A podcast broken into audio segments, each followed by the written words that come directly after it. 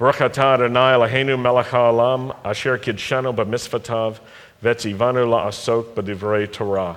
Blessed are you, Lord our God, King of the universe, who sanctifies us with his commands and commands us to engross ourselves in the words of Torah. Amen. This weekend is Shabbat Nachamu, the, the weekend when we begin a series of comforting Haftorah readings from the prophetic scriptures. After Tisha B'Av and our focus on the great losses and mourning in the Jewish world, we turn to a focus on the God who is the God of comfort. One of the names for the Holy Spirit in English is the Comforter. In Hebrew, it's this Menachem. Say that with me. Menachem. You've heard of Menachem Begin, the Prime Minister, former Prime Minister of Israel, the Comforter. Nachamu, Nachamu Ami. Comfort, comfort my people. That's a command from Isaiah chapter 40. And in order to give away comfort, you have to have received comfort because you can't give what you don't have. The Torah portion this weekend is, is one that contains one of the most familiar texts of all that, that we have in, in Torah. And we recited it at every service as well, it includes the text that's featured widely in the Brit HaChadashah, the New Covenant scriptures. And so I would like to look at some commentary that Yeshua gave on today's Torah portion. So let's look in Mark chapter 12. Wonderful scripture. Starting in verse 28, it says, Then one of the scribes came and having heard them reasoning together, perceived that Yeshua had answered them well. He asked Yeshua this question Which is the first commandment of all? Which is the greatest? What is, what is the number one mitzvah? Yeshua answers him in verse 29. The first of all the commandments is this Hear, O Israel, the Lord our God, the Lord is one. Now, you know he wasn't speaking in English. So, what did he say in Hebrew? Let me hear you together. Shema Yisrael Adonai. Come on. Adonai Echad. I'm sorry, that was weak on your part. You can do better. Let's just practice it. Just stand up for a moment so your lungs are expanded. Say it together. Let me hear you.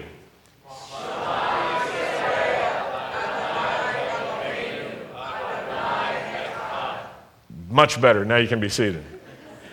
That's what Yeshua said was the greatest commandment, but he didn't stop there. He continued with the Ve'ahavta. Ve'ahavta et Adonai lahecha b'chol lavavcha u'v'chol nafshecha u'v'chol me'adecha. Hear, O Israel, the Lord our God, the Lord is one. You shall love the Lord your God with all your heart, with all your soul, with all your mind, and with all your strength. This is the first commandment. This is the greatest commandment. And so, in giving an answer, he joins together the Shema and the Ve'ahavta and says these two parts are number one. Part one is to, uh, is to listen. To listen. Now, take turns with this because you can't both do it at the same time. Look at the person's ear next to you. Just take a look. You see, if you both try to look at it at the same time, you're going to see each other's eyes. You're not going to see ears. But the ear, now just touch your earlobe. That's a good part of your body. This is what the first part is about. Use your ears. Listen to God. Listen to Him. Hear Him. And then the second part doesn't involve the ears, it involves other aspects of us. Love the Lord your God with all your heart, with all your soul, with all your mind, with all your strength. Love God with all your heart. Have you ever thought about why it starts with the heart? You know, it doesn't say this love the Lord your God with all your theology. Love the Lord your God with all of your doctrine. Love the Lord your God with all of your religious practices. No, love the Lord your God from the inside, the heart. And it starts with the heart because if you can get your heart focused on devotion to God and love to God, the rest will follow. But you know, people can be religious and never bring their hearts to God. People can be uh, great in attending services and never bring their hearts to God. Yeshua focuses on this love the Lord your God, listen to him, and love him. And he says, These parts form one mitzvah, one commandment. To love God without listening to him. That doesn't work, does it, mom and dad? When your kids don't listen to you, it doesn't really work, does it? And then verse 31, he says, and the second is like it. Like, like every good teacher, he gives you more than you bargained for. What's number one? He said, Well, I'll tell you number one, and then I'll tell you number two. Because you need both of them. He said, The second one is like it, it's this Vahafta l'recha kamocha, you shall love your neighbor as yourself. There's no other commandment that is greater than these. So the second commandment is love directed at people. It's the essence of faith. You see, to love God also involves loving people. If, if you try to do one without the other, your love will not be complete, nor will it ever develop into its fullness, nor will it be Jewish faith.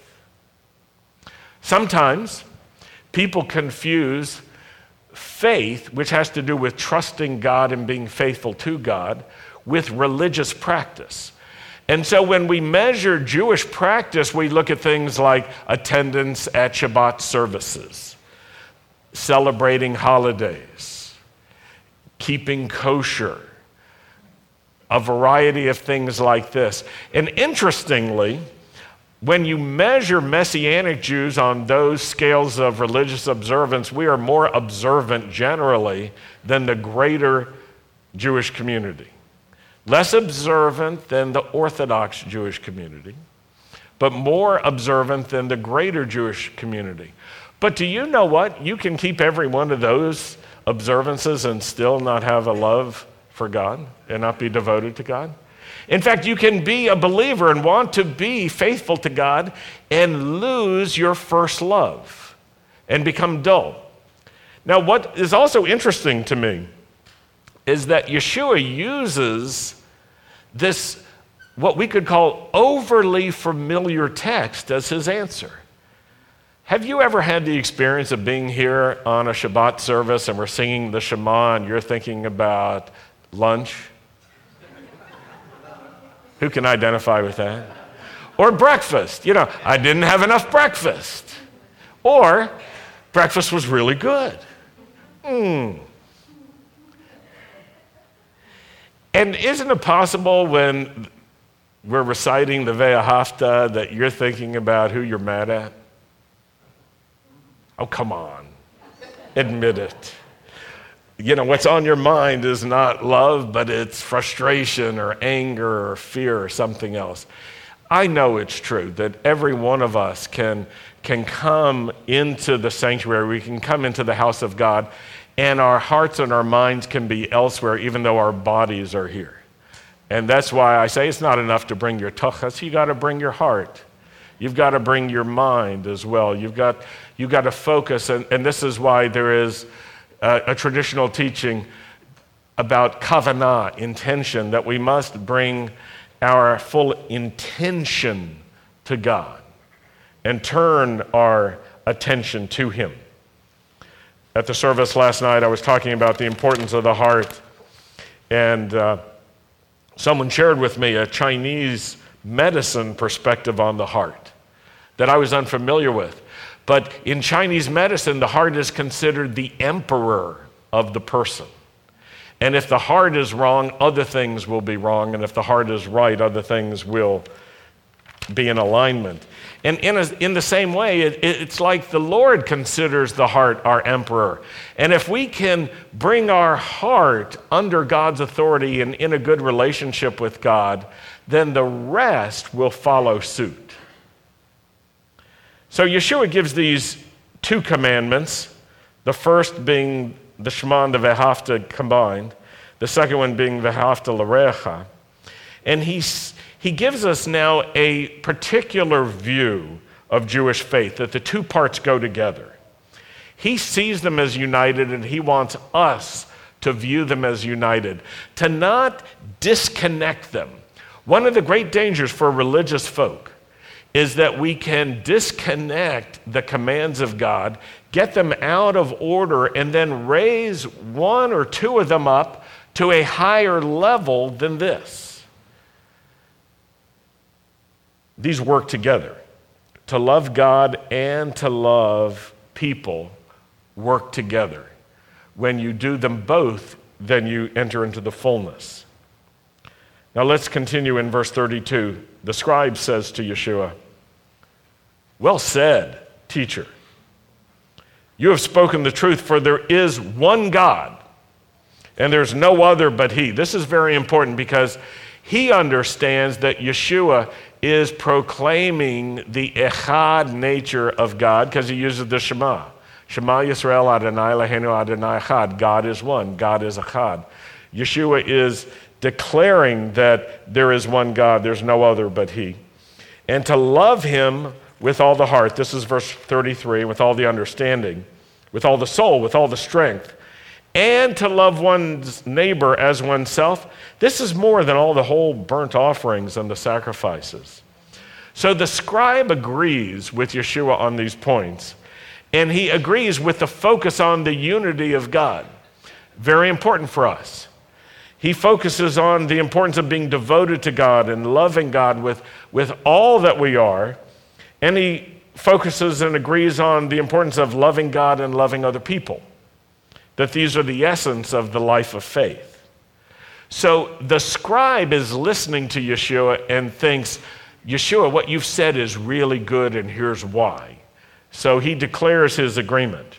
Verse 34 is interesting. Now, when Yeshua saw that the scribe answered wisely, he said to him something. You see, this is mutual admiration. There's a kesher going on, a connection going on. There's excellent communication and agreement. They're finding common ground. They're finding shared values. They're not in argument with each other, they're finding unity together. When Yeshua saw that he answered wisely, he said to the scribe, You're not far from the kingdom of God. That is a very different view than many modern believers have, have about scribes. They tend to think of scribes in, in a different way, like scribes are legalistic. In fact, you may experience this that there may be believers who think because you go to a Jewish congregation that you're legalistic just because of that. Because they associate Jewish equals legalistic. Try to communicate that to Yeshua. Well, Yeshua, you see, I think you're just too Jewish. That's your problem. I actually think that view that views Jewishness as legalistic is legalistic. That view is legalistic. It's not focused on the heart, it's not focused on reality either. So, this, this text is presenting the scribe to us as a man of faith, a man of love, and a man of devotion to God. And it shows us something else that we should not glance over or ignore, and that is Yeshua's teachings fit into this man's Jewishness, into this scribe's Jewishness. You see, they're talking to each other, two Jews talking about shared understanding, shared perceptions about what is important about God. They're not in argument about fine points. They're talking about the most important points. Sometimes we can get lost by majoring on minor things that we know are important, but they don't rise to the level of most important. There are, there are temptations to identify some detail of life and then to elevate it to the most important. There are people who are drawn there are people who are drawn into the Messianic movement. It's true. Because we do honor Shabbat and we keep Shabbat. And because we do recognize and celebrate the Jewish holidays, the biblical holidays. But I have to tell you, those are not the number one, they're not the number two commandments. Yeshua has defined what they are. So, if what you think binds us together is our religious observance and our habits, then you will not have the substantial connection that Yeshua is talking about. What actually binds people who are faithful to God together? It's a love for God. And a love that is not only God directed, but it's directed at other people. It has a communal side to it. It reflects community. It reflects the, the fact that God is the Father and thus we are family and is willing to look generously upon other people in a family way. That kind of love is what binds us together. And it crosses boundaries that separate us. That's why the text is so clear. You have a scribe and you have a Messiah, and they're finding common ground. You see, this was one of the characteristics of the early Messianic community, the followers of Yeshua, the disciples of Yeshua, learn something. Find common ground with everybody you can. Find the shared values, build upon that. Hillel, the sage, had earlier had similar attitudes. But Yeshua took it to a whole new level because he crossed over so many boundaries that separated people. And he had distinctive understandings, don't get me wrong having this willingness to connect with people who have differences does not mean you don't have your own position. It doesn't mean that you don't understand important points. It doesn't mean that, that you're just middle of the road or wishy washy or moderate in everything that you believe and do. What it means is that you are being generous in spirit to reach out to people, to reach out to where they are, and to find some, excuse me, I need some more water. I have it. I just don't like to drink in front of you, but I do it anyway. Feel free to bring water if you need it. Yeshua shows us something that the heart of God can reach across walls and build bridges and make connections. The prophetic scriptures teach us that every one of us has turned away from God and gone our own way. We've even become enemies to God, and yet He reaches out to His enemies. Can you believe that? You might not think of yourself that way. You might think of yourself as a pretty good person. Uh, that doesn't mean that from a position of perfect holiness that you should be viewed that way. Because every one of us falls short, and every one of us expresses independence and even antagonism, hostility, if not indifference, towards God. And we all have to be reconciled to them. The scriptures teach us that even the high priest had this problem, even the high priest of Israel had differences, had failures, had sin, transgression, and iniquity in his life that required an atoning sacrifice, a blood sacrifice. We read this week, at the beginning of this week's Torah portion, that even Moses had such problems. Moses himself loved God and was devoted to God, but he did not exercise perfect judgment or behavior or righteousness. And I think so that we would never deify Moses and think he was perfect, we see his flaws. God wants us to see his flaws. Now, when Yeshua saw that the scribe answered wisely, he said to them, You're not far from the kingdom of God. They're having good communication with each other. And look at the closing statement in verse 34. After that, no one even dared to ask a testing question of Yeshua.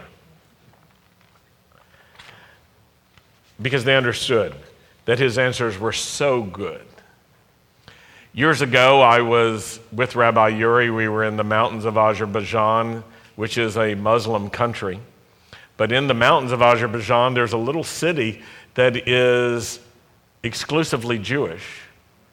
And it's been preserved there from antiquity. The, the, the population traces its history back to the Babylonian exile and they never went back to Israel, they went up into the mountains in, in that area. And so uh, Rabbi Uri, Uri and I and several others went together just to explore that place and to see, to see it with our own eyes. And while we were there, I had a conversation with one of the Jewish leaders of the city. And we were talking about our, our understandings, and I asked him what he thought was the most important commandment of all. And it was like a leading question. I, I, was, gonna, I was setting a conversation up. And I said, What do you think is most important? And he said, Ah, the Shabbat, that's the most important. And so I said, Well, why do you think that? And he said, Because Shabbat has kept us. If we didn't have Shabbat, we wouldn't have been preserved as a people. It's given us uh, identity, it's, it's, it's held us together. And you know, in a way, he was saying something that's consistent with Yeshua's teaching Shabbat is made for man. Shabbat is given to us for the benefit of man. And so he was recognizing that. And I said, I, I like what you're saying. I heard a rabbi who gave a different answer to the question. And he said, Well, what did he say? And I said, Well, he said, the greatest commandment is Shema Yisrael Adonai Eloheinu Adonai Echad Ve'ahavta et Adonai Elohecha B'chol levavcha u'v'chol nafshecha u'v'chol me'adecha. And I translated it to him. And I said, and he said there was a second commandment that was like it. They go together. Ve'ahavta l'recha kamocha. You shall love your neighbors yourself. I said, he said that the, these are really the greatest commandments. And this Jewish leader said, oh, I like what that rabbi said. You see, we were having kesher, we were having a connection, we were talking as Jews to each other. Do you see? Finding common ground.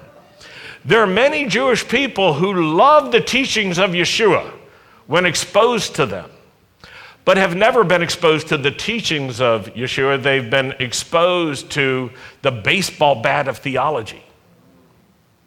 Batter up, whack. People who use the Bible as a weapon, not as a tool of communication.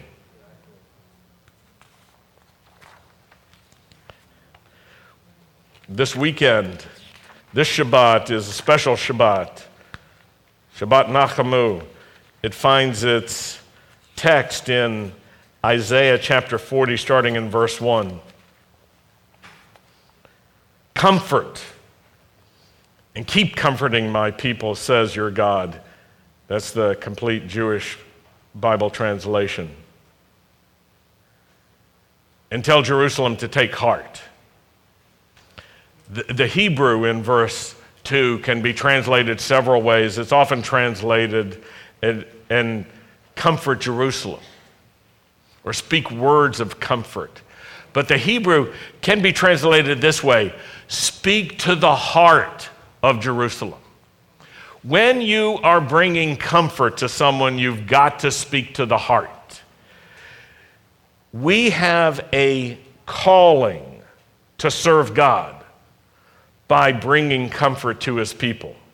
This week, many of us stood with Israel because we understood that is a way of bringing comfort. A number of us expressed our support of Israel on Sunday at a Solidarity with Israel event for the greater community at the Jacksonville Jewish Center. It was standing room only. As we saw earlier today, our dancers have recorded a video of a dance, Galani Shali, as a way of encouraging the IDF Israeli soldiers. Soon you'll be able to see that video online, right? It's, it's going up on YouTube. We'll post a link to it on Facebook. Paula Fleming and all the dancers, thank you for taking that initiative. You know, it comes from the heart. And all of you who have been using your social network to communicate your support of Israel, as well as sharing news and information and updates that people wouldn't be getting otherwise. I, I want to commend you for doing that. That's a way of bringing comfort. We, we have to remember, yeah, even Facebook and Twitter can be used to, to stand up and, and to express ourselves and to communicate to others. And remember the two parts of the message of comfort that are critical. The first part is you have to receive comfort yourself. If you don't receive comfort, you can't give it away. And where does that comfort come from? It comes from the Lord, from times of refreshing with Him, from intimacy that you have with Him, from dialogue that you have with Him. Every time that you pray and then you get an answer to prayer, you know what? It will bring you closer. Every time that, that you sense the love of God, it will bring you closer.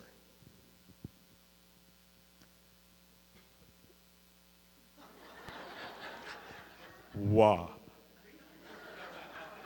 Every time, every time.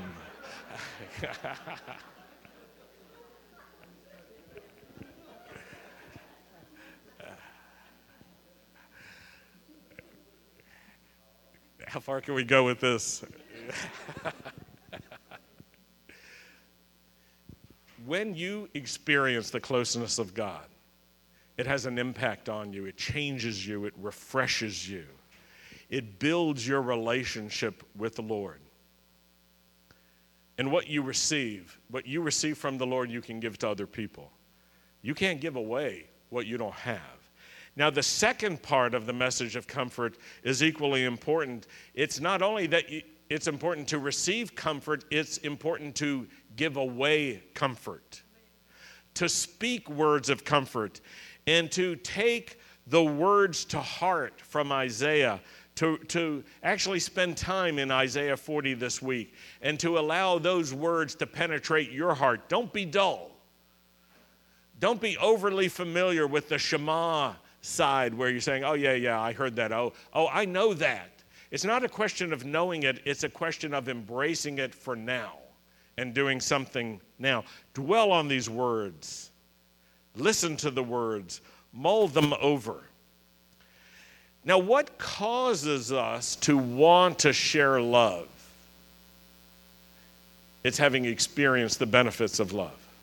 Love is one of those incredible things. The more you give away, the more you have.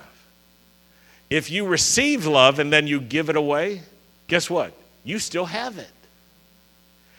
And here's the beauty the more love that you experience and the more love that you share, the more love you will experience in the future. Now, I do not mean by all of this that you'll never have heartache. And you knew that, didn't you? And I didn't mean that people will always treat you right. You knew that already, didn't you? But what I'm telling you this, is this your love increases when you have a growing relationship of love with God. And it decreases when you separate from yourself from the love of God for whatever the reason. It's like any relationship.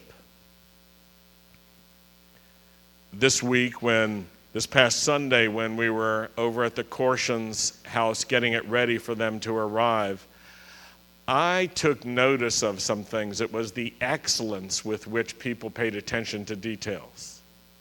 Shelves that were lined, toothpaste, spices that were put into the cabinets and into the drawers. And I asked myself, what causes people to do such excellence? What causes such devotion to detail? And I'll tell you the answer that, that, that I concluded. It's this it's that the people who were doing this were serving as unto the Lord. And they were, they were serving the Corshans as if they were serving the Lord and saying, Lord, we want this to be a reflection of our love and devotion to you. When you serve other people in this way, you know what? the reward that you get increases so dramatically it is hard to imagine. In the last few months, I've been reaping some rewards that have been important to me. Decades ago, I taught little children in Shabbat school and Sunday school, and I taught them because I cared about them as little kids. And now these little kids are adults. They're in their 20s, their 30s, pushing their 40s.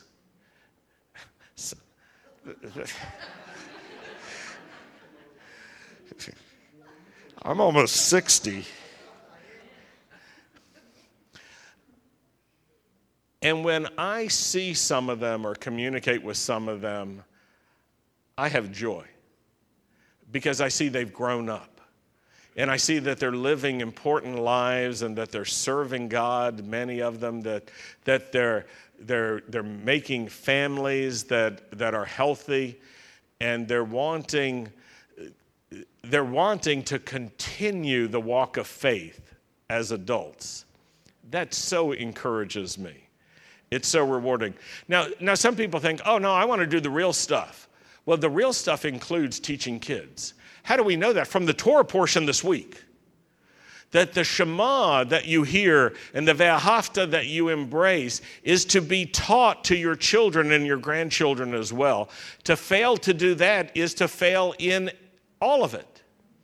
We're called to live lives that pass on from generation to generation the love of God and the devotion to God.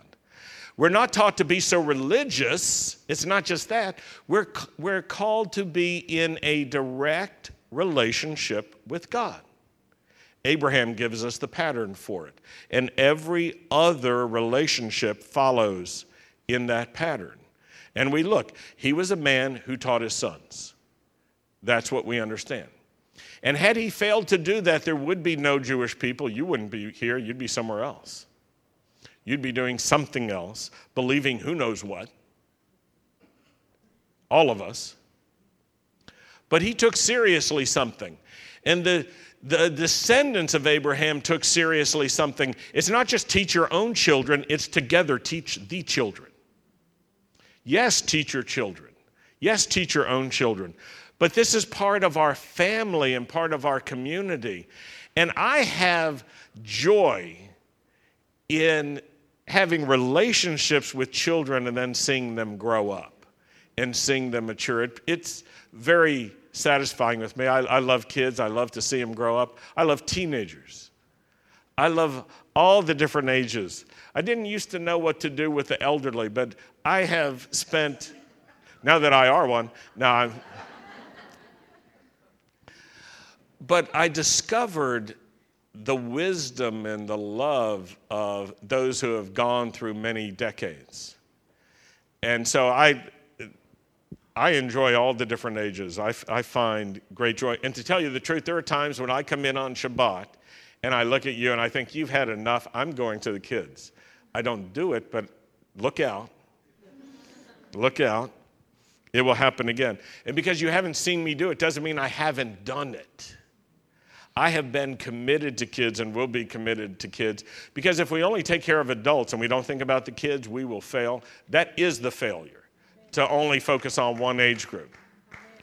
I'll, anybody else who agrees with that? And I'm not talking about the next generation because they haven't been born yet. I'm talking about this generation that includes every age group.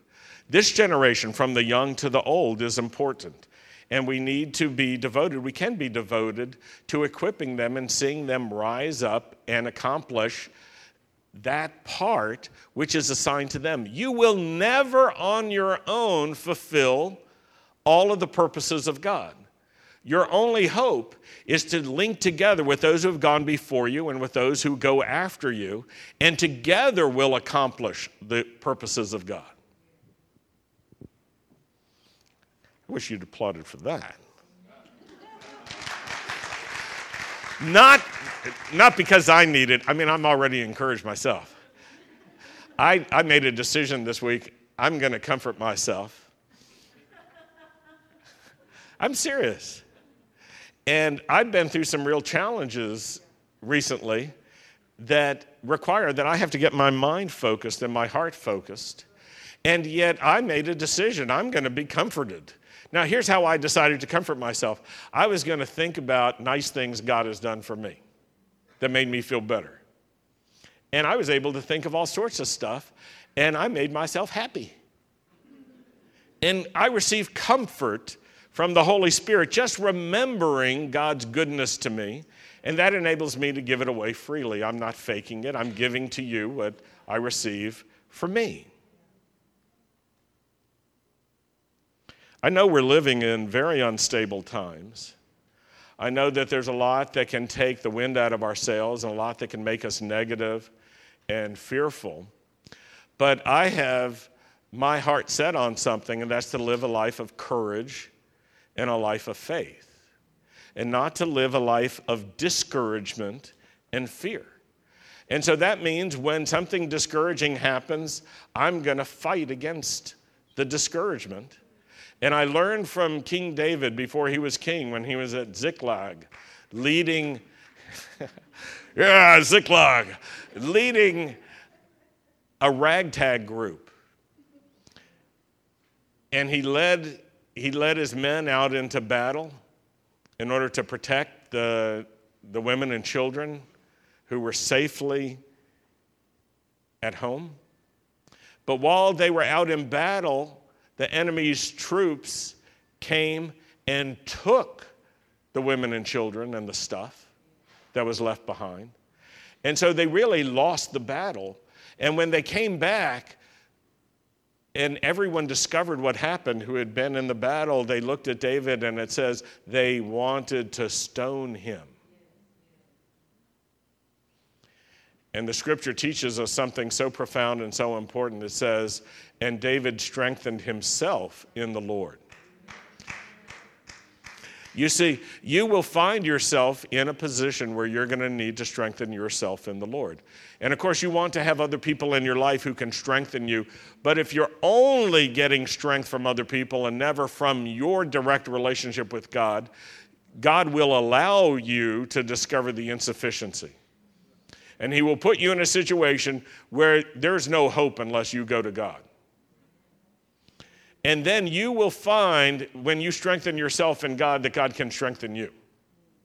When you look for Him as strength, He will give you strength and He will allow you to be effective and to accomplish that which He has called you to do. Yesterday, a friend said to me, This world has gone mad. Just looking at the situation. And, and she said, something could just set it all off again, thinking of World War I, recounting, you know, an archduke gets assassinated, and all of a sudden we have World War I because the world was a tinderbox at that time. And in a way, it's like that now. And I don't know that archdukes are in danger. But I can tell you, we all have this sense that, that things could, could trigger a cascade of events that would be horrible. And if you're in the mountains of Iraq and Syria right now, they've already happened. So the fact that you and I can sit here safely does not mean that that's the condition of all the world. It's a dangerous place right now, very unstable. We need to be sober about that. But we approach this unstable situation with stability that comes from God because He is our rock, He is our fortress, He's our high tower the righteous call upon the name of the Lord. They run into the name of God and are lifted high above the fray, above the battle. And you need to be above the battle sometimes in order to see the battle correctly, to know what to do and how to do it. So it's not with pessimism that we go into this period of time, it's with expectation that God is able to move, that God is able to use us. When others are in great need, we should have the surplus in the spirit and in our hearts and in our minds that enables us to generously serve others in need. You get that only one way your times of refreshing with the Lord, your times in the Word of God, your times hearing God and in obedience to God to hear and to do will bring you great contentment and great joy. Comfort. Comfort. Keep comforting my people, says your God. Tell Jerusalem, take heart. Proclaim to her she's completed her time of service. Her guilt has been paid for. She has received at the hand of Adonai double for all her sins and the glory of the Lord will be revealed. And all humanity together will see it, because the mouth of the Lord has spoken. Lord, I thank you for your goodness to us. I thank you for your mercy. I thank you for your compassion. I thank you for your help that in times of need, when we have been weak and insufficient, when we couldn't break through in our own strength, you have shown yourself to be our breakthrough. We want to be strong as we wait on you, as we hope on you. We want to receive your comfort. Send your Holy Spirit to comfort us. Send your Holy Spirit so that we might comfort others and use us to proclaim the good news of the God of Israel and his Messiah. In his name we pray. Amen. Let's close with Aaron's blessing. Would you please rise? And as you're standing, remember these words from our Torah portion, Deuteronomy 6, verse 18. Do what is right and what is good in the Lord's sight so that it may go well with you. Yivarechecha Adonai v'yishmerecha. Ye'er Adonai panavelecha v'chunecha. Yisa Adonai panavelecha v'yasem lecha shalom. The Lord bless you. The Lord keep watch over you and protect you. The Lord cause the light of his face to shine upon you. The Lord be gracious to you. The Lord lift up his face to you and give you his peace. In the name of Yeshua, the Prince of Peace. Amen. Shabbat Shalom.